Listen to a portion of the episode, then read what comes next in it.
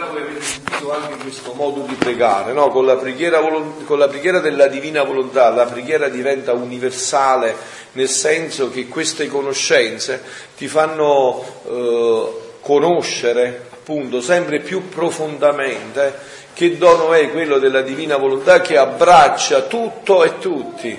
Voi sapetelo, in Dio non c'è tempo, perché se in Dio ci fosse tempo sarebbe un difetto, no? il tempo è un divenire, no? Vedete, col tempo io sono diventato vecchio, divento sempre più vecchio, il tempo è un divenire, no? In Dio non c'è il tempo. Quindi noi con questa preghiera della divina volontà abbracciamo tutte le generazioni che sono state, sono e saranno in un colpo solo, entriamo in quell'atto unico con cui Dio ha creato tutto, ci riprendiamo quell'atto e preghiamo per tutto e per tutti. Quindi anche questa preghiera è una preghiera che eh, raggiunge i vertici di quello che è veramente l'esperienza della preghiera. Se già la preghiera senza preghiera voi sapete non si può vivere, non si può vivere senza preghiera. Questa è una, un'esperienza che si, bisogna fare sempre di più, senza la preghiera non si può vivere, ma la preghiera nella divina volontà si apre a orizzonti sconfinati. No? Una preghiera nella divina volontà, come un atto nella divina volontà, è eterno. Domenico, com'è l'atto nella divina volontà? Eterno, immenso e infinito eterno, immenso e infinito. E abbracciando tutto e tutti, cioè si arriva all'atto perfetto. E abbracciando tutto e tutti si arriva all'atto perfetto, no? Questo è l'atto nella divina volontà, come la preghiera nella divina volontà, eterna, immensa, infinita, abbraccia tutto e tutti e diventa sempre più perfetta. Quindi è una preghiera che ti porta fuori dal tuo egoismo, dal tuo egocentrismo, no? Una preghiera che eh, abbraccia che più che mai oggi c'è bisogno di questo, no? Mentre eh, ricapitoliamo un attimo questo punto della preghiera, degli atti, dei giri nella divina volontà e quindi anche delle ore della passione, no? Vedete, mentre noi adesso qua stiamo vivendo questo momento nella divina volontà e ognuno di noi sta cercando di concretizzare questi atti dicendo a Gesù, no? Voi sapete l'atto, no? Tutti sono atti, muovo questo foglio è un atto, no? Sto parlando è un atto, sto gesticolando è un atto, eh, ci sono atti interni e atti esterni, no? Al tuo interno sto pensando, sto meditando, mi sto muovendo, è un atto esterno, no? gli atti, quindi esistono nella, uh, con Luisa abbiamo imparato che esistono due possibilità per divinizzare gli atti, l'atto preventivo e l'atto attuale, no? l'atto preventivo che io faccio al mattino appena mi sveglio, no?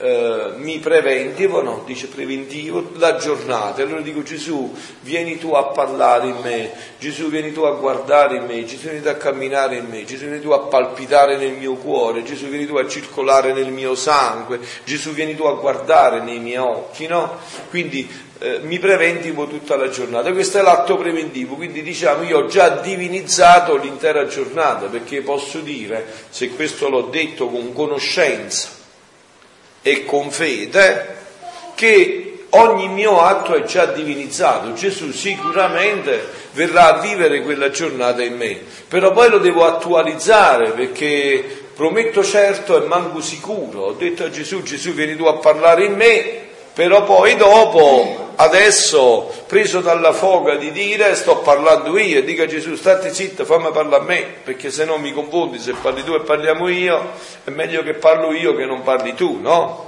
Perché allora inizia a dire Gesù, anche adesso vieni tu a parlare me, attualizzo quest'atto, quest'atto preventivo e attuale, avete sentito, ha un valore eterno, immenso e infinito. Cioè eterno che significa? Che adesso dicendo questo sono stato un beneficio per sempre e abbraccio tutta l'umanità che è stata e sarà. Per esempio adesso un giovane di Sernia sta decidendo di suicidarsi. Il mio atto non gli fa fare questo.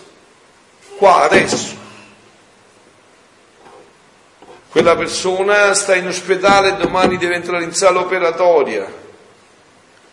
Gli batte il cuore, ha terrore, è giovane, sa che sta subendo un intervento, non sa se uscirà vivo, questo atto gli dà la forza di accogliere questo come volontà di Dio.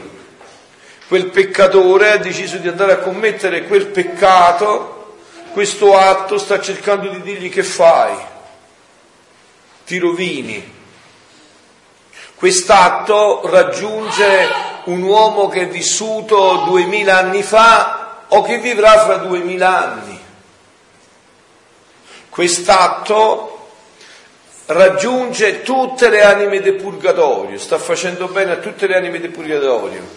Dici, ma mentre tu stai dicendo Gesù, vieni tu a parlare in me, e allora sei un citrullo, non hai capito ancora quello che sto dicendo. Questo è un atto divino, non sono io, non è che è un vanto mio, un atto, è un atto divino, no?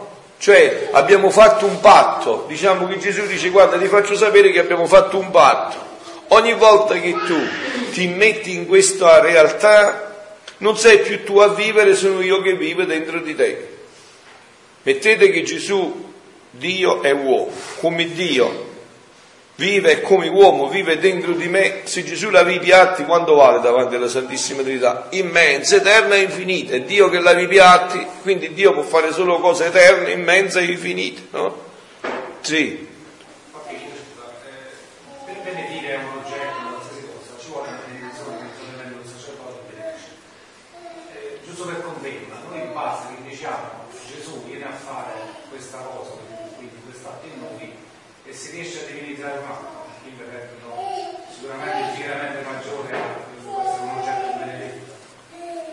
Beh, come dice non è? Cioè tu stai facendo un atto che è divino sicuramente, però tu sai bene che a me sacerdote è stato dato un potere anche domani che a te non è stato dato. E appunto, quindi non ti compete quel gesto a te. No, no, non dicevo no, dicevo come valore. Se io un sacerdote dare una benedizione, deve dire una formula sono umani, poveri umani, miseri, basta che invochiamo dire, la divina volontà e rendiamo quell'atto che stiamo facendo, così, quindi così misero, lo rendiamo divino. Certo, però non, non, questo non esclude che tu vai a chiedere la benedizione al sacerdote, però voglio dire, no? Ecco, cioè che tu dopo dici a quel sacerdote... Perfetto. No, certo, è così, è, bravo, così è. È certo, perché, eh sì, perché tu avendo la conoscenza di questo, cioè perciò bisogna leggere, no? Perché quello che tu hai detto si può fare solo alla, tu prima che conoscevi questo, ci avevi mai pensato a questo? Eh, quindi fondamentale è quello che tu dici, certo, una volta che io ho la conoscenza, sto sempre più penetrando questo, certo io sto facendo un atto divino. Cioè tutto quello cioè è divino quando lo faccio in questa ottica, perché non sono più io che vivo, è Gesù Cristo che viene a vivere dentro di me quindi è chiaro che questo è un atto, non è altro che povero mortale, anche perché questo è già nel battesimo stesso che ti dichiara sacerdote, re e profeta. Questa spiritualità, questa vita si inserisce nel, nel battesimo stesso, che il battesimo ti ha già autorizzato a essere re, sacerdote e profeta. Solo è chiaro che con questa conoscenza appunto tu eh, entri in questa dimensione stupenda in cui dici no, io appunto meravigliosa in cui io porto al vertice quella che era la mia vocazione, no? Quindi è chiaro che questi atti poi che cosa fanno?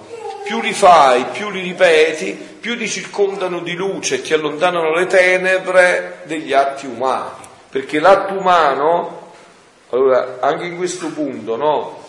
Chiariamoci sempre bene questo passaggio, la volontà umana è un dono, non è che è una disgrazia, è un grande dono. E non verrà mai toccata da Dio la volontà umana, perché Dio non si è fatti i burattini, non si è fatti i pupazzi, cioè la volontà umana è la libertà, il libero arbitrio, è un dono che mi è stato dato e sempre mi resterà quel dono. Solo che come era stata fatta da Dio, come era stata creata la volontà umana, che sempre e continuamente fosse fusa nella divina volontà, cioè appunto che sempre agisse nel divino, no? E come non so, se io ho una 500, una macchina bella, però questa 500 è stata fatta perché si fondesse sempre con una Porsche e potesse fare quello che come 500 non può fare, ma fusa con la Porsche può fare. no? Fu- fusa con questa macchina può sempre fare. Allora la nostra volontà umana, fondendosi con la volontà divina, diventa divina per partecipazione. E ogni volta che fa questo, conoscendo questo, tutto quello che fa entra nella sfera divina, quindi con tutte le caratteristiche del divino, cioè eterna, infinita, immensa.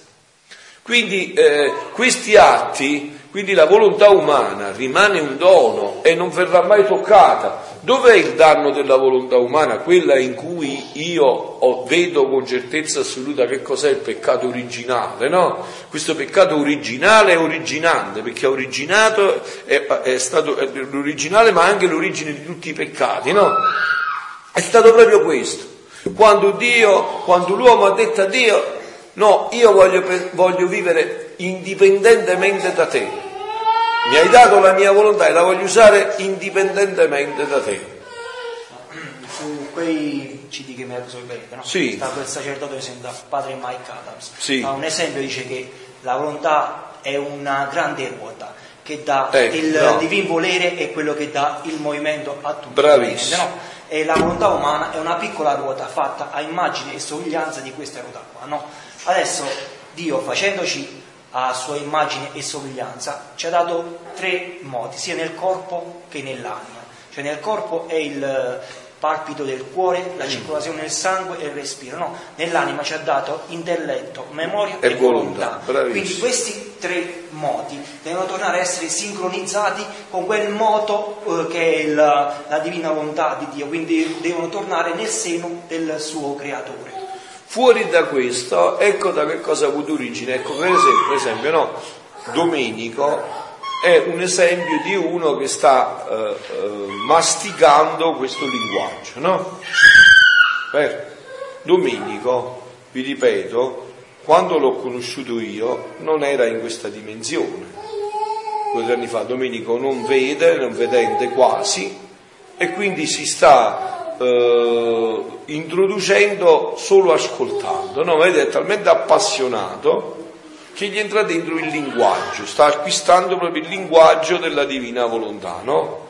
Quello che dice è frutto di questo linguaggio, in cui più leggi, più, più, eh, ascolti in questo caso, anche nel mio preferisco ascoltare, ma più leggi, più ascolti, tutte e due insieme, magari per noi possiamo, più fai questo, più penetri nella profondità del capolavoro infinito che contiene questa più togli i veli che ci sono davanti dell'umana volontà. più togli i veli che ci sono davanti all'umana volontà. Quindi questo peccato originale è stato proprio in questo, nel dire a Dio no, io voglio vivere indipendentemente, voglio agire con la mia volontà indipendentemente dalla tua volontà. Indipendentemente dalla tua volontà, no? Vedete, quando, eh, anche in base all'esempio che ha portato Giovanni e anche ad altri, no? Ma quando si vivrà? Vi faccio io la domanda e però vi, vi do io anche la risposta, no? Subito. Eh, così capite. Ma quando si vivrà di divina volontà come abbiamo detto? L'Eucaristia, la Santa Messa, no? L'Eucaristia, ci sarà o non ci sarà più? A che servirà? No? Ci sarà e come? E servirà quello a cui doveva servire. Vedi per esempio, no? Se tu dai un piatto di pasta a sugo buonissima, squisita, a un ammalato di stomaco che non può mangiare, che è debole, quel piatto di pasta non se lo mangia. Se si mangia qualche cosa lo mangia a forza, non ne senti il gusto, no? Capito? Non ne senti il gusto. Ma se tu glielo dai a Emanuele, mo fra qualche anno, perché non so se adesso già la mangia, no? Emanuele, bello pacioccone, col desiderio, di- sai come, mamma mia, che festa è questo piatto di pasta, che gusto è questa pasta, no? Così sarà l'Eucaristia adesso, no? Noi non ne godiamo e apprezziamo tutta l'immensa grandezza perché siamo ammalati. Non capiamo la- lo splendore e la bellezza di mangiare Dio e il fine per cui Dio ha istituito questo meraviglioso sacramento, no? Ma quando invece saremo sani, vivendo in questa dimensione, sempre più scopriremo la bellezza, la grandezza, la magnificenza, lo splendore di, del sacramento dell'Eucaristia, come della benedizione sacerdotale, come di, sempre più vedremo, e questo lo vedremo con gli occhi di quello che era il progetto originario nella mente di Dio. Con quello che era il progetto originario, perché Dio, guardate, qua c'è un punto fondamentale che bisogna riconoscere leggendo questi scritti che ho sempre sostenuto, ma questi scritti me ne hanno dato la piena conferma. Dio ha fatto l'uomo per essere felice, pienamente felice, pienamente realizzato, per raggiungere la pienezza, quella che ognuno di noi cerchiamo. No? Stamattina all'umilia alla messa ho detto, è vero che nell'umilia parla solo il sacerdote, noi voi non potete parlare, se volete parliamo fuori, però vi autorizzo ad alzare la mano. Mi dovete dire se qualcuno di voi in questa chiesa non vuole essere felice, alzate la mano. Alzate la mano, cioè chi l'alza la mano? Tutti vogliamo essere felici. Benissimo, tutti vogliamo essere felici perché l'anelito della felicità, della realizzazione della pienezza è dentro di noi. E questi scritti concretamente ti indicano una strada, la strada, l'unica strada, perché tu possa, essere, possa ritornare a essere felice e insegnare la felicità ai tuoi figli, a chiunque ti circonda, far capire lo splendore, la grandezza della vita, no? Quante volte nella mia... Uh, giovinezza, no? Uh, ho disprezzato la vita, perché nessuno mi aveva fatto mai, mai conoscere la bellezza, lo splendore e la grandezza della vita. Perché è stata data la vita? E noi tutti tendiamo verso questa pienezza. Non c'è nessuno di noi che non tende una piena realizzazione di sé. Pensate, no? Che in questi scritti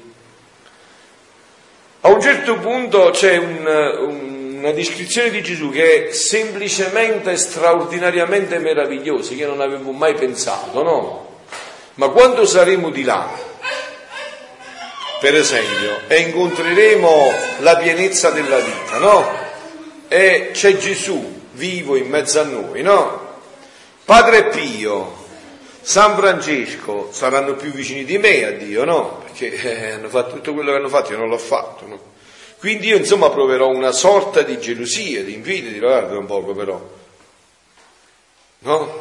Santa Teresina questo problema l'aveva risolto umanamente, ma ancora era insufficiente. Diceva Santa Teresina no, non proveremo invidia perché se uno è un bicchiere ed è pieno fino all'orlo, non può dire voglio essere in bottiglia. La bottiglia, se l'altra bottiglia è piena fino all'orlo, la davigiana è piena, sono tutte e tre felici perché tutte e tre hanno raggiunto il massimo di quello che potevano raggiungere, no? Quindi dice sono un bicchiere, non sono, non sono quindi che mi, se metti 50 litri mi schiatti a me, no? cioè, io sono un bicchiere. Invece, senti che dice Gesù a Luisa, no? Io sarò il Dio personale per ognuno di voi. Sarò un Dio per ognuno. Cioè tu hai capito che significa? Cioè tu capisci che cosa ti rivelano questi scritti? Un Dio per ognuno. Perciò vi ho detto dovete leggere, dovete approfondire, no? Comprendere anche per esempio la grandezza di questi atti vissuti, fatti nella divina dai giri, no? Avete sentito un esempio adesso mentre pregavo, no? Quelli si chiamano i giri nella divina volontà. Questi giri nella divina volontà comprendono le tre opere più grandi della Santissima Trinità.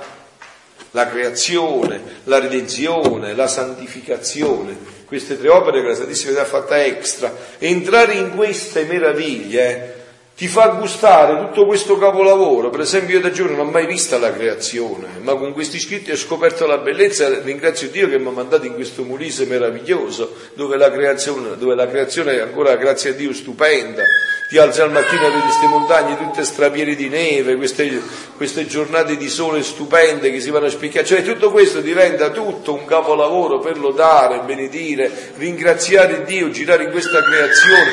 Quando sentite leggendo questi scritti che Luisa dice ero nel mio solito stato, sta... e questo stava facendo, stava sempre facendo questo. Luisa era sempre intenta a fare atti e giri per riportare tutta l'umanità a Dio con questa coscienza, con questa consapevolezza. Vedete, questa è la preghiera che dà la massima gloria a Dio e la massima salvezza ai fratelli.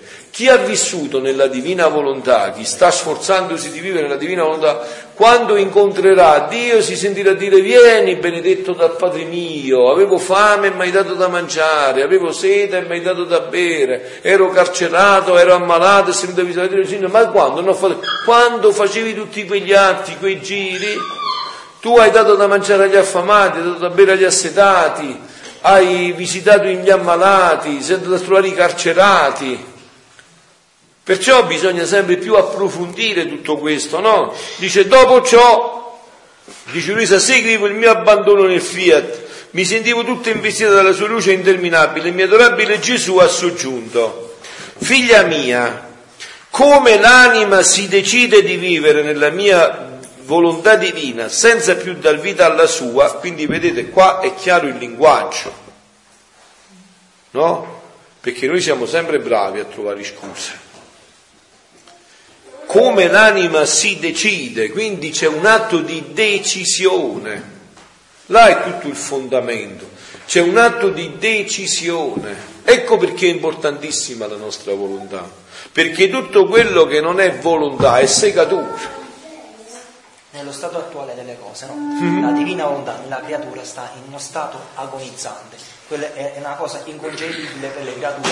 E anche per Gesù è stata tale perché nell'orto del Getsemani la pena più dura nessuna pena ha detto padre se è possibile passa in questo calice ma nell'agonia della, uh, del Getsemani? ho detto se è possibile passa in questo calice no?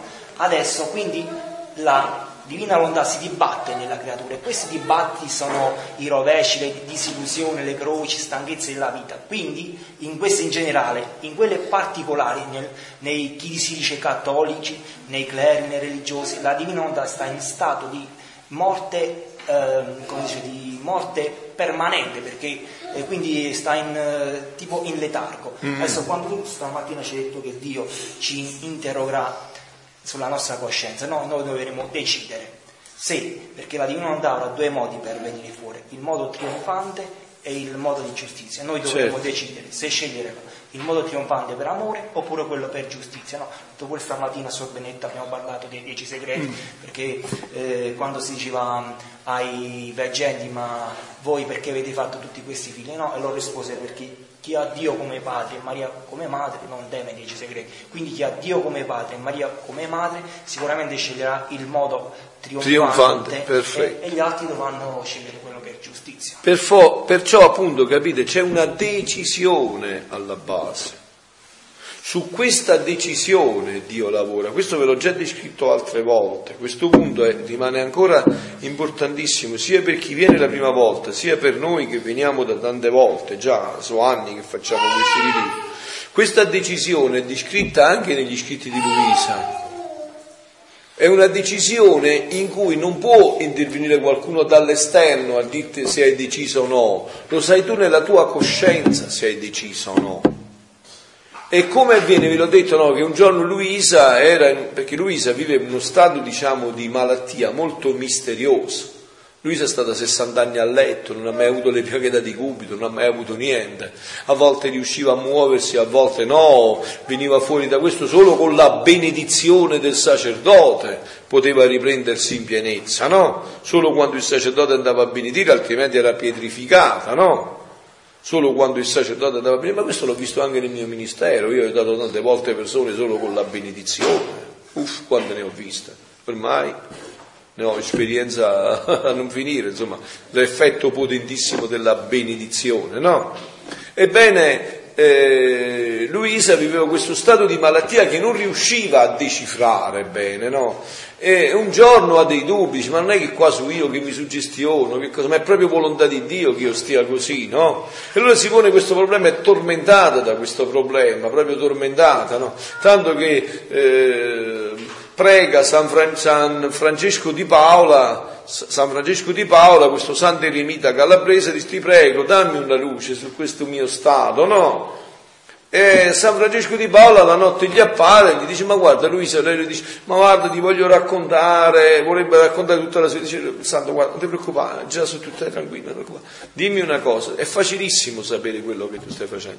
Se adesso Dio ti farebbe sapere con certezza che quello che stai vivendo non è, cosa, non è sua volontà, ma è, lui vuole che tu fai perfettamente il contrario di quello che stai facendo. Tu lo faresti subito.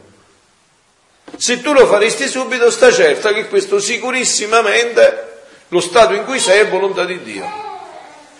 E lei ancora non convinta, no? La risposta, vedete, le risposte di Dio a volte noi non le accettiamo, a volte insomma, quasi perché? Perché noi vorremmo quasi delle bacchette magiche, vorremmo, vorremmo come dire, eh, esimerci, ecco, vorremmo esimerci dalla nostra responsabilità.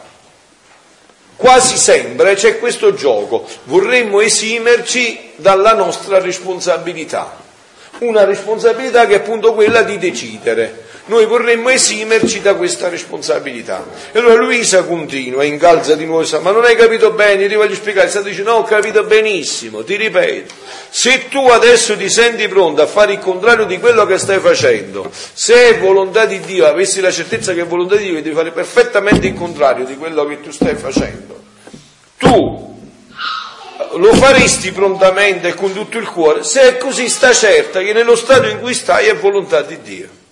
E se ne andò e non gli rispose più. Allora prima c'è questo atto decisionale, questo atto decisionale che abbiamo letto, da questo atto decisionale viene tutto il resto.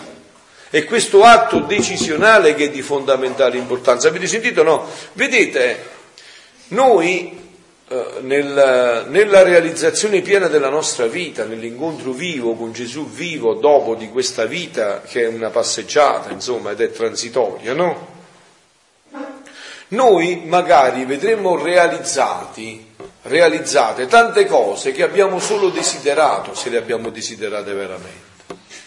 Non so, se io ho desiderato veramente, dico un esempio pratico, no? Per farvi capire, fare un ospizio per aiutare gli anziani in difficoltà con le malattie, l'ho desiderato più di, di, aiutare il mio prossimo, l'ho desiderato veramente con tutto il cuore, con tutta l'anima, con tutta la mente, poi non ho fatto proprio niente, ho fallito su tutto, non ci sono mai riuscito. Dio questo desiderio me lo realizzerà sicuramente, perché se veniva dalla sua volontà me lo, me lo, eh, me lo realizzerà sicurissimamente. Cioè il problema fondamentale invece è la nostra decisione. In questa decisione non può entrare nessuno se non la tua umana volontà. Infatti, come dice qua Gesù, no? Noi stiamo continuando appena dopo di te, no? Figlia mia, come l'anima si decide di vivere nella mia volontà divina senza dar più vita alla sua, io per essere sicuro e per dargli sicurezza la leggo con catene di luce. Ecco da dove inizia il legare di Gesù di catene di luce inizia da questa decisione. Se io decido, Gesù si appoggia su quella mia decisione, perché vede che faccio sul serio, no? E faccio ciò per non togliere il libero arbitrio. Vedete come Gesù rispetta la nostra, la nostra libertà. Gesù non violenta mai la nostra libertà. Questo è meraviglioso, no? Infatti, eh, eh, nei casi diabolici si parla di possessione. Possessione che significa? Che io entro dentro di te o posseggo qualcosa anche eh, contro la tua volontà. No, Dio non fa mai questo. Dio ha un rispetto infinito per la creatura. Poi, tra virgolette, faremo i conti. Ma in questa vita mi è stata data la libertà e io ne posso fare quello che voglio.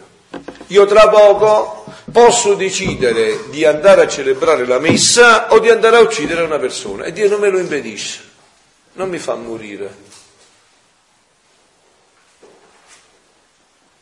Quando eh, l'11 settembre sono entrati quegli uomini nelle torri gemelle con le aerei, lo sapeva Dio che quelli andavano là dentro, sì o no?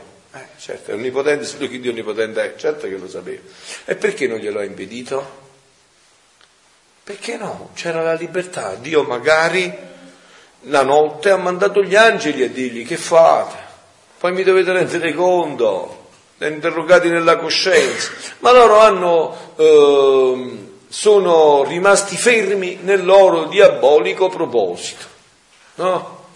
Una volta si racconta nella vita di Suor Consolata Bertone, una, una, santa cappuccina che stava a Torino durante la seconda guerra mondiale, no? si racconta che, si racconta, c'è un fatto vero nella sua vita, no? Che lei stava pregando per molti giovani italiani che erano andati al fronte tedesco a combattere, no? e lei diceva ti prego Gesù, tanti giovani non li far morire. Invece dopo un po' di tempo legge la notizia e sono tutti morti. No? Quando gli appare Gesù, lei gli dice Gesù sono arrabbiato, non voglio parlare con te. Gesù gli dice perché consolato sei arrabbiato che non puoi parlare? E dice, come? Eh, io ti avevo tanto pregato che tu mi salvassi questi giovani, ti dicevo salvali, salvali, salvali. E Gesù dice quindi no, tu non hai mai fatto morire tutti. Gesù si, si gira sorridendo e dice come consolato, non ha capito? Eh, quindi tu dici che non ti hai esaudito? No, assolutamente, sono morti tutti. E dice Gesù, senti consolato, vogliamo chiarire un poco i, i parametri di questo discorso. Allora, questa guerra io non la volevo, come non voglio nessuna guerra, ma voi a tutti i costi l'avete voluta fare. E io l'ho dovuta subire. Ho dovuto subire questa vostra scelta con libero arbitrio che vi ho dato. Tu mi hai pregato che io te li salvassi tutti. Tu mi hai pregato che io te li salvassi tutti. Io te li ho salvati tutti. Con questa morte neanche, nessuno, neanche uno di loro è andato nell'inferno. Questi, se fossero ritornati dalla guerra vivi, sarebbero morti tutti nei vizi e nei peccati e sarebbero andati tutti nell'inferno. Le vie di Dio non sono le nostre vie. Sta pure un passo di Luisa dove sì. una sua amica no, muore di una morte improvvisa. Allora Gesù, eh, Luisa dice, è preoccupata, dice ma Signore questa qua è salva. Senza sacramenti. E allora gli appare Gesù e gli dice dove non arrivano l'uomo, sopperisce, arriva la mia volontà. La morte, la morte improvvisa, eh, cioè eh, con la morte improvvisa tutta la mia tenerezza è scesa in campo per, con, per far cambiare insomma, a questa persona tutti i suoi modi. Per quanto riguarda chi è che stava in, diciamo, in stato di grazia, invece la morte improvvisa serve a preservarli da la, dalla, attacchi. dagli attacchi del, di, Satana. di, Satana. Quindi capite, cioè i disegni di Dio, voglio dire qualcosa, ma quindi i disegni di Dio sono infinitamente eh, superiori a quello che noi possiamo comprendere, ma quello invece che è importante è questa decisione. Questa decisione dipende da ognuno di noi. E vi ho detto che questo è scaduto il tempo per decidere. Dio sta interrogando tutte le coscienze su questa decisione. Questa decisione è fondamentale e questa decisione però con Dio non è un'idea, sanno avere i fatti. Se io decido che ho trovato la perla preziosa, leggo questi scritti, li approfondisco sempre di più, trovo il tempo per questo, perché ho capito, ho deciso di scegliere questa strada e cerco di attualizzarla nei fatti. Perché dice San Giacomo è bugiardo, fammi vedere la tua fede senza le opere, io con le mie opere ti faccio vedere la fede. E faccio ciò per non togliere il libero arbitrio, dono datolo alla creatura nella creazione. Questo è il dono che abbiamo solo noi, il libero arbitrio, ossia l'umana volontà, la volontà, no? Questo è il dono che abbiamo. Ciò che io do una volta non tolgo, meno che la creatura essa stessa non rigetti i doni miei. Perciò la lego di luce, che volendo se ne può uscire quando vuole, ma per uscire deve fare uno sforzo incredibile. Ecco, capite l'importanza della decisione degli atti. Con questa decisione e con questi atti Gesù può sempre più circondarci di cerchi di luce. E quando tu anche hai dei momenti di crisi e vuoi uscirne, ne rompi uno, ne rompi due, ma ne restano ancora 50, 100 e in quel frangente puoi ritornare sulla tua decisione, è sempre più difficile. Ma se tu invece hai fatto un solo cerchio di luce, in quel momento di crisi lo rompi, sei già fuori dal cerchio di luce e sei di nuovo nel cerchio delle tue tenebre, dell'umana volontà. Sei sempre più nel cerchio della tua, perché voi dovete sapere che il problema sta qua, quando noi facciamo un atto umano, senza averlo inserito nella divina volontà, usando del nostro libero arbitrio in opposizione a Dio, noi ci, riempiamo, ci riempiamo sempre più di tenebre e di cerchi di tenebre, in noi e attorno a noi. Questa è la differenza tra l'atto umano e l'atto divino.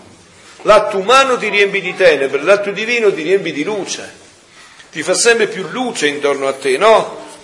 e faccio ciò, per, no, le, ciò che io do una volta, perciò la lego di luce, che volendo se ne può uscire quando vuole. Cioè questi cerchi non ci tolgono la libertà, ogni volta noi dobbiamo confermarli. Dice Gesù in un passo di questi scritti, dice, ogni volta che tu mi ridici di nuovo, Gesù, ti do la mia volontà, io l'accetto sempre come se fosse la prima volta. Ti do sempre le grazie come se fosse la prima volta. Ogni volta che tu mi rivedi Gesù, ti do la mia volontà, rinuncio alla mia volontà, voglio la tua volontà, rinuncio ogni volta che lo dici, ogni volta, per me è sempre come se fosse la prima volta. E, e capite, questa è la dinamica stupenda di Dio. Dio ci lascia sempre liberi, no? Non tolgo, meno che la creatura essa stessa non rigetti i miei doni, perciò la leggo di luce. Che volendo se ne può uscire quando vuole, ma per uscire deve fare uno sforzo incredibile perché queste catene di luce investiranno gli atti suoi e in ogni atto suo sentirà e vedrà la bellezza, la grazia, la ricchezza che questa luce comunica ai suoi atti. La luce formerà l'incanto e il vero eclisse dell'umano volere, in modo che la creatura si sentirà felice e onorata di essere legata con catene no, sì nobili che le portano tanto bene e ambirà che l'umano non abbia più vita negli atti suoi e sospirerà con ardore che il volere divino prenda il suo posto. Ecco, vedete, insomma, questo possiamo fare anche una testimonianza noi come comunità, che ormai viviamo solo questo, no? Sapete, siamo una piccola comunità che vive solo di questo ormai, di divina volontà, no? E noi sempre questo bramiamo, ardiamo, desideriamo, già sentiamo questo. Quante volte ci diciamo e quando finirà questa umana volontà? Quando questa umana volontà vivrà nello scopo, nell'ordine in cui era stata creata, nel posto per cui era stata creata da Dio? Perché inizia ad interagire questi anni di preghiera, di lettura, ti fanno capire sempre più che l'unico male vero è l'umana volontà e che l'unico vero bene è questa benedetta divina volontà, questo regno della divina volontà. E questo lo senti per te e senti di volerlo trasfondere, portare nel cuore dei fratelli. Cioè io, no, il Papa adesso ha, ha fatto una lettera per la Quaresima, noi ancora non l'ho letta, però ho sentito degli sprazzi, no? E il Papa parla della carità, no? E dice che la più grande opera di carità è l'evangelizzazione, cioè quello che sto facendo io con voi. Io ne sono stato sempre convinto di questo, l'ho detto tante volte, che l'opera più grande di carità è questa. È questa che, stiamo, che sto facendo io con voi. Questa toglierà tutti i mali. Questa porterà tutti i beni, il regno della divina volontà. Se l'evangelizzazione è al vertice di questo, l'evangelizzazione della vita della divina volontà è all'apice del vertice di tutto questo. Questa è la più grande opera di carità che si possa fare. Quest'opera di carità di vivere questo dono per farlo vedere e farlo vivere ai fratelli. Così tu capisci con certezza assoluta che tutti i mali vengono da una volontà umana che si è voluta distaccare dalla volontà di Dio e che tutti i beni ritorneranno quando la volontà umana, con un atto di decisione, di decisione fermo e irrevocabile, supplicherà, scongiurerà Dio di voler ritornare in quell'ordine per cui l'ha stato creata, cioè per la vita nella divina volontà. e lo apprezzerai sempre di più. A me adesso nessuno mi può togliere dalla testa che le cose stanno così, che ogni male viene dalla umana volontà e ogni bene viene dalla divina volontà. E più ti approfondisci in questa spiritualità, che non è spiritualità, è vita, e voi capite già la parola vita, no? Una vita, come, come avviene una vita? Innanzitutto c'è un inizio, no? Nel caso di un bambino c'è lo spermatozoo che tocca l'ovulo e inizia. Beh, inizia la vita. Quindi inizio. Ma poi questa vita ha bisogno di continuo alimento per crescere. Se la mamma non mangia, bambino muore, o no? O la mamma e muore un bambino, perché la vita non è stata alimentata. Adesso, dal momento che voi siete venuti qua, per tanti di voi già da molto tempo, questa vita è stata già generata, concepita, scusate, è stata già concepita. Ma adesso bisogna che l'alimentate questa vita per farla crescere. E tu vedi che questa vita più cresce, più ha bisogno di maggiore alimento. A bambino piccolino basta ciucciotto con latte, a bambino di sei anni già inizia a volere la carne con i maccheroni, e se a quello basta un piattino piccolo, a quello più grande c'è un bello piatto. È così, no? Cioè più cresce la vita, più ha bisogno di questo alimento. E allora ecco che se sta crescendo questa vita dentro di noi, abbiamo sempre più bisogno di alimentarla, di leggerla, di approfondire, no? di approfondire questi scritti, di alimentarla sempre di più, per fare che cosa? Per portarla alla pienezza dove ci sentiremo completamente realizzati. Perciò Gesù qua ha detto che la creatura si sentirà felice e onorata di essere legata con catene sinobili che le portano tanto bene e ambirà che l'umano non abbia più vita negli atti suoi e sospirerà con ardore che il volere divino prenda il suo posto, sicché si sentirà libera e legata, ma non sforzata Bellissimo, bellissimo questo, no? si sentirà libera e legata, ma non sforzata, cioè può uscire ogni volta che vuole, ma non uscirà più, capito? Perché uno che sa che significa uscire dai recinti della divina volontà non uscirà mai più, perché significa andare in cerca della propria infelicità, ma spontanea di sua libera volontà, allettata dal gran bene che gli viene, in modo che vedrà i suoi atti circondati da tante anelle di luce, che formando catene la trasformano nella stessa luce. E in ogni suo atto l'anima emetterà tante voci armoniose e belle come i suoni argentini, che ferendo l'udire di tutto il cielo farà conoscere che la mia divina volontà sta operando nella creatura. Ecco, abbiamo ancora un po' di tempo, quindi continuiamo ancora un po' con queste meraviglie. Dal volume 24, gennaio 1, 1929. Pagine della sua vita che formeranno un'epoca. Strenna che vuole Gesù. Strenna significa regalo, dono, strenna è un modo per dire dono, regalo, circoncisione, decisione da parte di Dio e aspetta la decisione da parte delle creature. Ecco, vedete, questo, questa dinamica sembra decisione da parte di Dio e aspetta la risposta, la decisione dell'uomo. Decisione da parte di Dio e aspetta la decisione da parte della creatura. Questo regno già c'è. Dove lo vai a cercare? È già dentro di te. Il regno di Dio, dice Gesù, è dentro di voi. Quando vi diranno di qua e di là, non scappate perché c'è già tutto dentro di voi ma bisogna decidere di andarlo a ritrovare dentro di sé questo regno. Questo regno che noi abbiamo sepolto con tante sovrastrutture, che abbiamo sepolto con i nostri vizi, i nostri peccati, i nostri egoismi. Ecco l'importanza della rinuncia, della penitenza, per togliere tutto quello che abbiamo messo su questo regno che l'abbiamo sepolto. E questo prima di tutto parte da una decisione, cioè io dovrei, vorrei vedere nei vostri occhi La stessa decisione che sento io nel cuore, che tutti i mali vengono dalla umana volontà e tutti i beni verranno solo da questa divina volontà.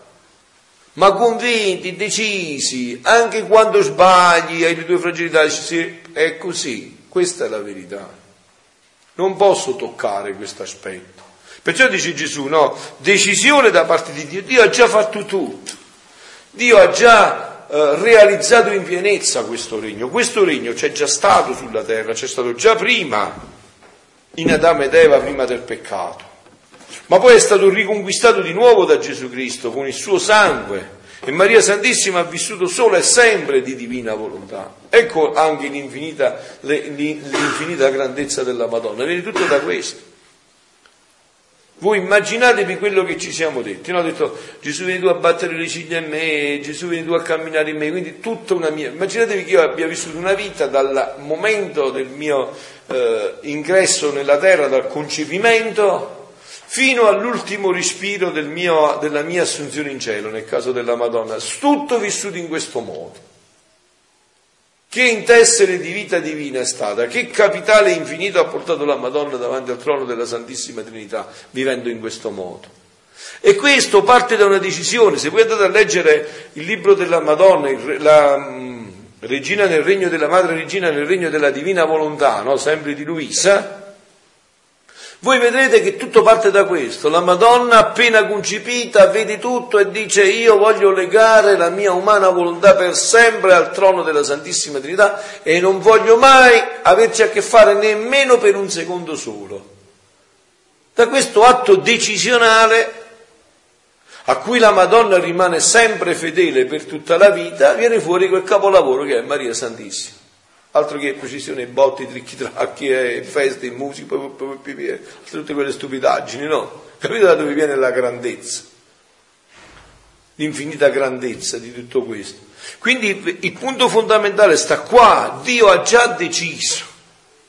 Questo è decreto, è stato decretato come fu decretata l'incarnazione, no? Dio decretò che doveva diventare uomo. Ma quando si realizzò questo? Quando l'uomo raggiunse il numero di atti stabilito perché questo avvenisse. Mi chiedeva Graziano, mi chiedeva nella, mentre eravamo a ma quando verrà questo? Quando, quando lo decideremo noi? Quando noi, se io per esempio adesso siamo una cinquantina qua, trovassi 50 di voi che anziché perdere tempo in chiacchiere e tabacchiere legno, sarebbero a pregare per questo, e a implorare questo, accelereremo sempre più. Se per esempio al prossimo incontro ognuno di voi mi porta dieci amici suoi e entrano in questa spiritualità e si eh, consumano per questo, accelereremo sempre di più il tempo. Voi sapete nella, uh, nel, nell'Evangelo come è stato rivelato no, di Maria Valtorta, uh, Maria Valtorta dice, ma poi in effetti anche la Chiesa ai primi tempi ha sempre festeggiato la Pasqua, no? quella che tra poco verrà la Pasqua, alle 5 del mattino della domenica. No? Gesù è morto alle 3 del pomeriggio, fino alle 5 del mattino della domenica, praticamente sono 38 ore, se voi andate a fare il conto. Ma la scrittura diceva che Gesù doveva restare sotto il ventre della terra tre giorni e tre notti, no? È vero? Al paese vostro come al paese mio tre giorni e tre notti sono 72 ore, 24, 48, 72, non 38. Quindi 38 vuol dire che è stato quasi dimezzato, una giornata è saltata, 24 ore in meno. Come mai questo? Questo tempo è stato accelerato dalle preghiere, anticipato oltre che accelerato dalle preghiere di Maria Santissima. Dio non ha resistito più a queste preghiere e ha anticipato il tempo della uh, risurrezione. Ci sta un passo no, dove eh, Luisa chiede a Gesù, dice ma quando è venuto la tua mamma sulla terra, perché non ha portato lei il regno della divinità in mezzo a noi? Gesù gli risponde, la sua missione era quella della redenzione, però il, la fonte, il suo scopo, diciamo, era il regno della divina volontà, no? Quindi lei supplì a te per tutti i tuoi atti per far venire l'incarnazione del Verbo sulla terra. No, tu adesso con i tuoi atti, nel nascondimento nei suoi atti, dovrai supplire a lei in questo tempo e così noi dovremo supplire a lei per, per invertare, per far venire il regno della volontà sulla terra con il nascondimento dei nostri atti in tutti gli atti di Maria, in tutte le sue pene, le sue lacrime. Vedi, questo che dice Domenica e che vi ho detto anch'io, eh, elimina sempre quel problema nostro, non ci vogliamo mai prendere le responsabilità, sempre qualcosa deve arrivare attraverso la bacchetta magica, o Mago Battista o Mago Giulli, no, abbiamo la nostra responsabilità. La Madonna da 31 anni a Meggiugorje ripete, 31 anni e mezzo ripete, ho bisogno di voi, non posso senza di voi. Ha bisogno di me, ha bisogno di te, ha bisogno della tua risposta la Madonna. E più che mai il regno della divina volontà ha bisogno di anime che si impetrino incessantemente questo regno per accelerare ed anticipare questo tempo. Perciò è, è, fondamentale la decisione. E vi ho detto però, la decisione deve essere un, un fatto di bocca, deve essere un fatto di fatti. cioè, con la bocca noi sappiamo dire, ma i fatti testimoniano se c'è la decisione. Se tu hai deciso di andare a lavorare al mattino, presto, e non ti svegli alle 5, eh, l'hai deciso, ma non ci vai a lavorare. La decisione bisogna vederla nei fatti, nella concretezza. Cioè la decisione di questo Gesù la vede se noi siamo appassionati da questa vita, se noi eh, eh, sentiamo sempre più bisogno di leggere questi scritti, di approfondire questi scritti, di fare atti, di fare giri, da questo si testimonia che è una vera decisione. Stavo pensando che cosa potevo offrire al bambinello Gesù come strenna dal primo giorno dell'anno. Strenna, vi ho detto, è un'offerta, un regalo, un dono. Non sarebbe buono dargli di nuovo la mia volontà come sgabellino ai suoi piedi, oppure come trastullo nelle sue piccole manine? Ma mentre ciò pensavo, il mio piccolo Gesù si faceva vedere nel mio interno dicendomi, figlia mia, la tua volontà è già mia, né tu ne sei più padrona, avendomela data, avendomela tante volte donata. E io la tengo ora come sgabello, ora come trastullo nelle mie mani e ora me la chiudo nel mio cuore come la più bella conquista e come gioia segreta che mi lenisce le mie tante pene. Vuoi sapere che vorrei in questo giorno per strenna? Tutti i tuoi atti che hai fatto quest'anno nella mia divina volontà. Questi atti saranno tanti soli che mi metterai d'intorno e io come ne sarò contento nel vedere che la piccola figlia del mio volere divino mi ha dato per regalo i tanti soli degli atti suoi. Vedete come Gesù ci tiene a questi atti, perché questi sono atti suoi, sono atti divini, gli appartengono già, ma lui ancora li vuole, perché questi atti sono, costituiscono la sua gioia, la sua felicità. E io per conto a cambio ti darò grazia di duplicare questi soli degli atti tuoi fatti nel mio volere, per darti il campo di potermi offrire una strenna più bella e più ricca.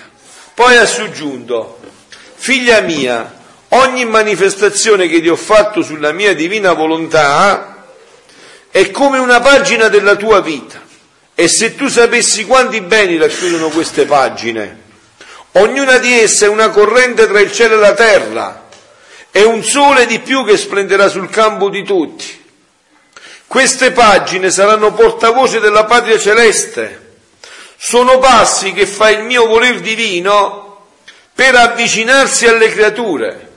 Perciò, quante più mie manifestazioni su di esso come pagine di vita formeranno un'epoca per le future generazioni, nelle quali leggeranno il regno del mio fiat i tanti passi che ha fatto per venire in mezzo a loro e i nuovi diritti che cedeva loro per farle rientrare nel regno suo.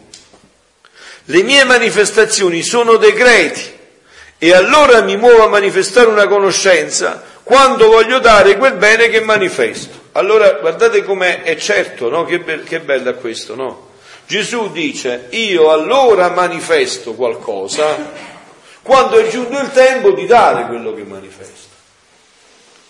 Quindi il fatto che adesso noi siamo qua e abbiamo conosciuto quello che San Pio non ha conosciuto, che San Francesco non ha conosciuto, è la prova che Gesù ha deciso che questo è il tempo in cui vuole ridare questo regno della divina volontà.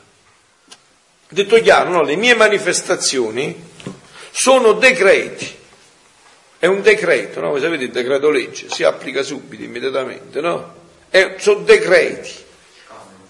Eh, sono decreti. E allora mi muovo a manifestare una conoscenza quando voglio dare quel bene che manifesto. Adesso è già voi che avete conosciuto questo, siete già stati scelti per avere questo dono. Dipende da voi. Già siete stati scelti, ognuno di voi che siete qua, ognuno che ha sentito parlare di questo è stato scelto ab eterno per ricevere questo dono. Adesso dipende da voi a riceverlo o non riceverlo. E dipende anche da voi quando, il tempo. Se fra un giorno, fra un mese o fra cent'anni, se campate. Dipende da voi. È tutto nelle nostre mani. Dio ha già decretato tutto questo, ha già realizzato tutto questo. Perciò tutto ciò che, ti ho detto sulla mia volontà sono capitali divini che ho messo fuori. Quindi saranno le pagine più belle della tua vita, che racchiuderanno la lunga storia della mia volontà e intrecciando la storia del mondo formerà l'epoca più bella di tutti i secoli. L'epoca più bella di tutti i secoli. Guardate che questo è un momento esaltante per, la, per l'uomo. Sì, è un momento difficile, ma io ho detto sono un inguaribile ottimista. Da quando Dio mi ha convertito subito mi ha dato il dono dell'ottimismo.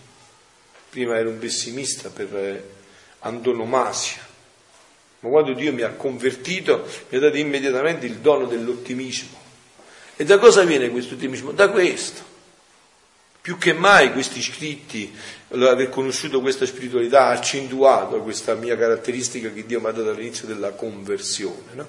Avete sentito l'epoca più bella che c'è mai stata nell'umanità? È così, eh?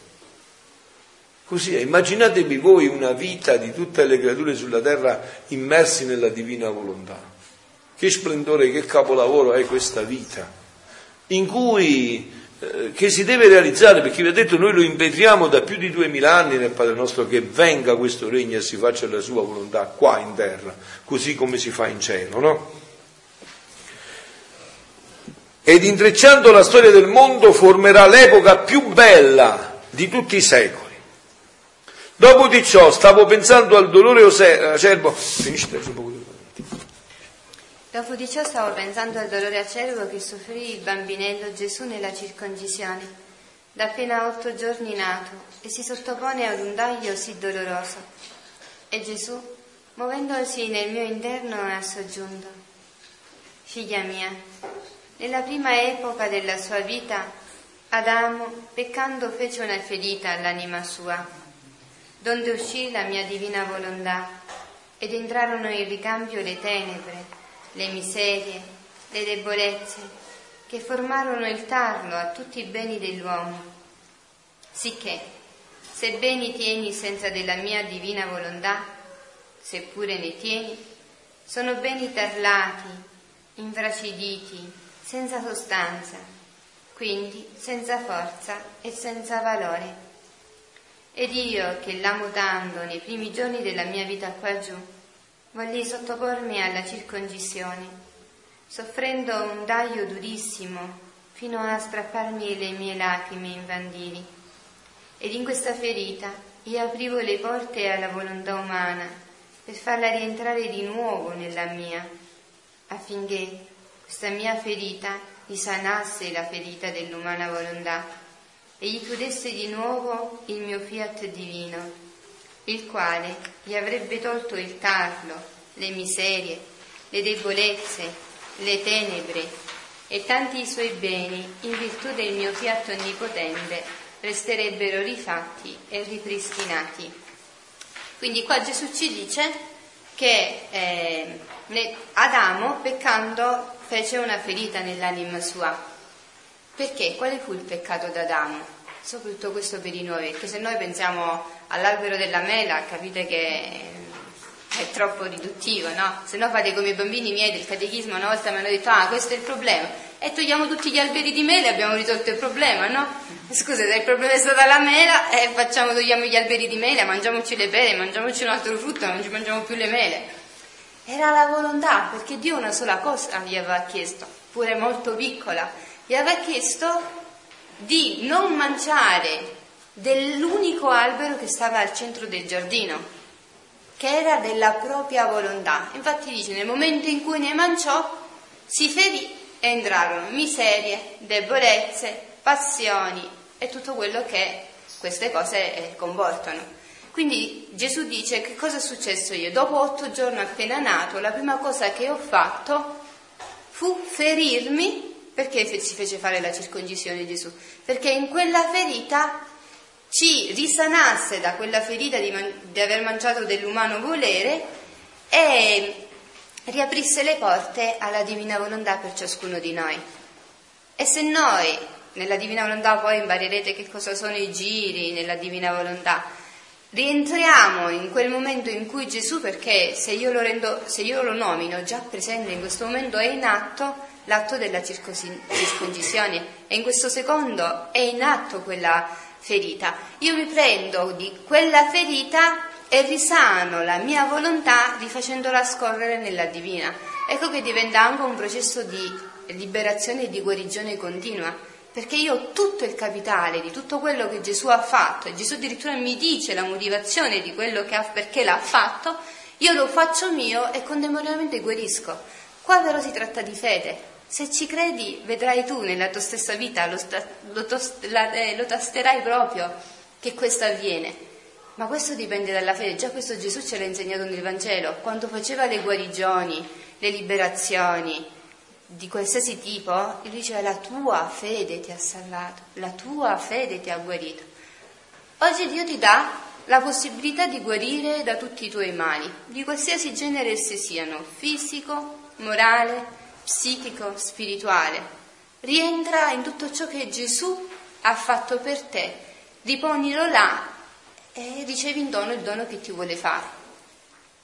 È semplicissimo, ma siccome io dico sempre che noi siamo semplicemente complicati, eh, non, non approfittiamo della cosa più semplice e quindi rimaniamo in quello che è il baratro della miseria, delle difficoltà, delle debolezze e, e ci piangiamo addosso ma la risoluzione è immediata.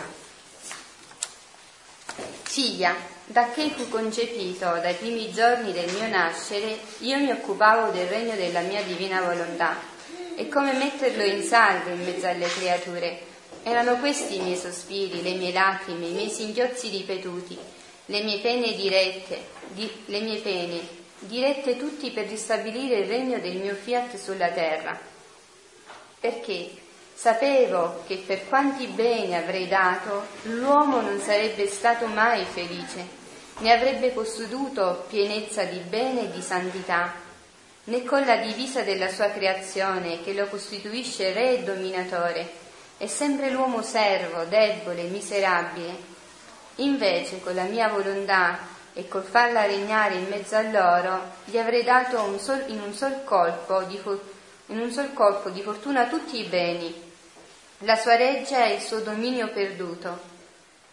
Sono passati circa venti secoli e non ho smesso, i miei sospiri durano ancora e se tante conoscenze della mia divina volontà ti ho manifestato, non sono altro che le mie lacrime parlanti ed i caratteri incancellabili delle mie pene e sospiri, che formandosi parole si manifestano a te per farti vergare sulla carta con i modi più teneri e convincenti ciò che riguarda il mio volere divino e come vuol regnare come in cielo così in terra. Quindi Gesù praticamente qua ci annuncia che lui non è venuto solo per salvarci, perché questo l'ha fatto, però come dicevo stamattina nessuno di noi eh, come dice Gesù, di quella pienezza di bene, di felicità e di gioia per cui era venuto. Lui tutto quello che faceva di interno e di esterno lo faceva con uno scopo ben preciso, che era quello di ristabilire il regno della divina volontà sulla terra. Infatti, se voi vedete nel Vangelo, ci ha insegnato una sola preghiera. quando i discepoli gli hanno detto Signore insegnaci a pregare, Vedete, vedete, tutti i santi hanno tante preghiere o tanti modi di, di fare, pure Luisa gli insegna tanti modi di pregare in un nuovo modo, che poi va tutto sempre ingalanato su un'unica richiesta, perché tutto serve sempre per quell'unica richiesta che venga il regno della divina volontà sulla terra. Però Gesù ci ha insegnato una sola preghiera e nel cuore della preghiera c'è il suo bisogno più grande.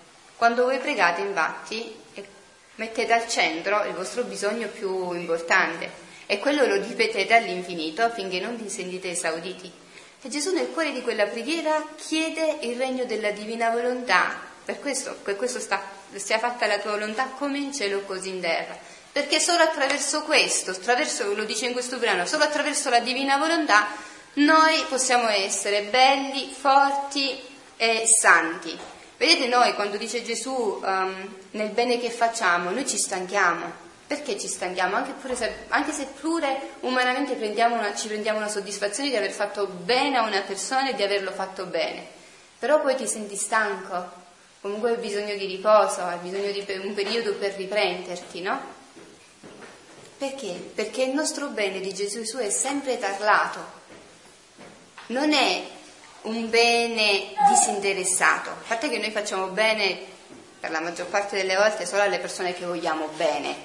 Difficile che noi facciamo un bene gratuito per una persona che non conosciamo.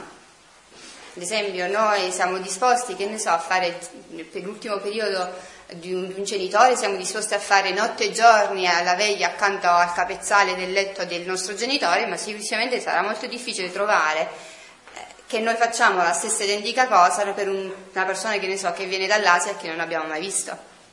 Non so quanti di noi qua dentro saranno disponibili in questo. Perché? Perché c'è sempre l'interesse, là c'è un interesse affettivo. Invece Gesù ci vuole portare a questo interesse universale. E in quel bene universale noi a posto di stancarci ci riempiremo di forza, perché non saremo noi a farlo, ma è la forza divina dentro di noi che farà il bene. E quello, quella forza, quel bene, quella gioia che sentiremo nel fare il bene ci porterà a farlo sempre di più. Invece noi siccome ci stanchiamo, diciamo questo sì o questo no, ma lo faccio o non lo faccio, è tutta intermittenza, perché non possediamo questa forza divina dentro di noi. Per risolvere il problema dobbiamo impegnarci di più a vivere nella divina volontà.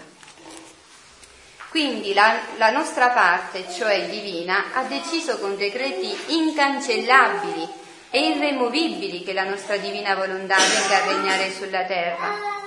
E non c'è chi ci sposta, e come segno di ciò abbiamo spedito dal cielo l'esercito delle sue conoscenze. Se ciò non fosse, non valeva la pena di mettere a repentaglio i tanti valori di una volontà divina come per tanti secoli sono stati nascosti all'uomo. Così potevano continuare. Ora aspettiamo la parte delle creature che temporeggiano ancora a decidersi. Vi prego, non siamo tra noi, tra questi che temporeggiano ancora a decidersi. Specie quelli che temporeggiano ad occuparsi di far conoscere i segreti del mio volere divino e il gran bene delle sue conoscenze Facciamo che adesso questo Gesù non ce lo dica a noi. Volontà umana, quanto mi sei ingrata.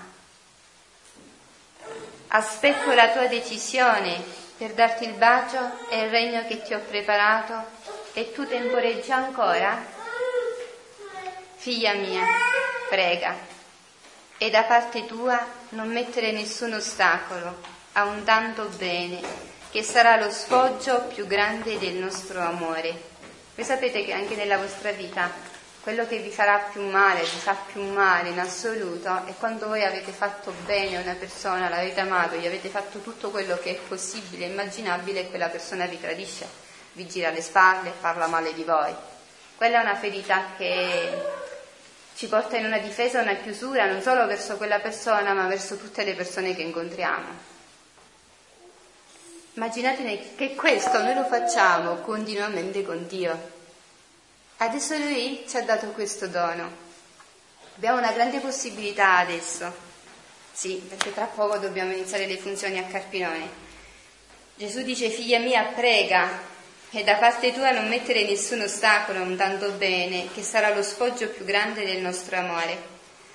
Adesso andiamo a pregare e chiediamo la grazia di deciderci sul serio, di non temporeggiare più, di non temporeggiare a dire vabbè ma poi leggo, leggo fra un poco, ma è difficile, ma qua, perché questi sono ostacoli, questo è un ostacolo che noi poniamo, nessun altro.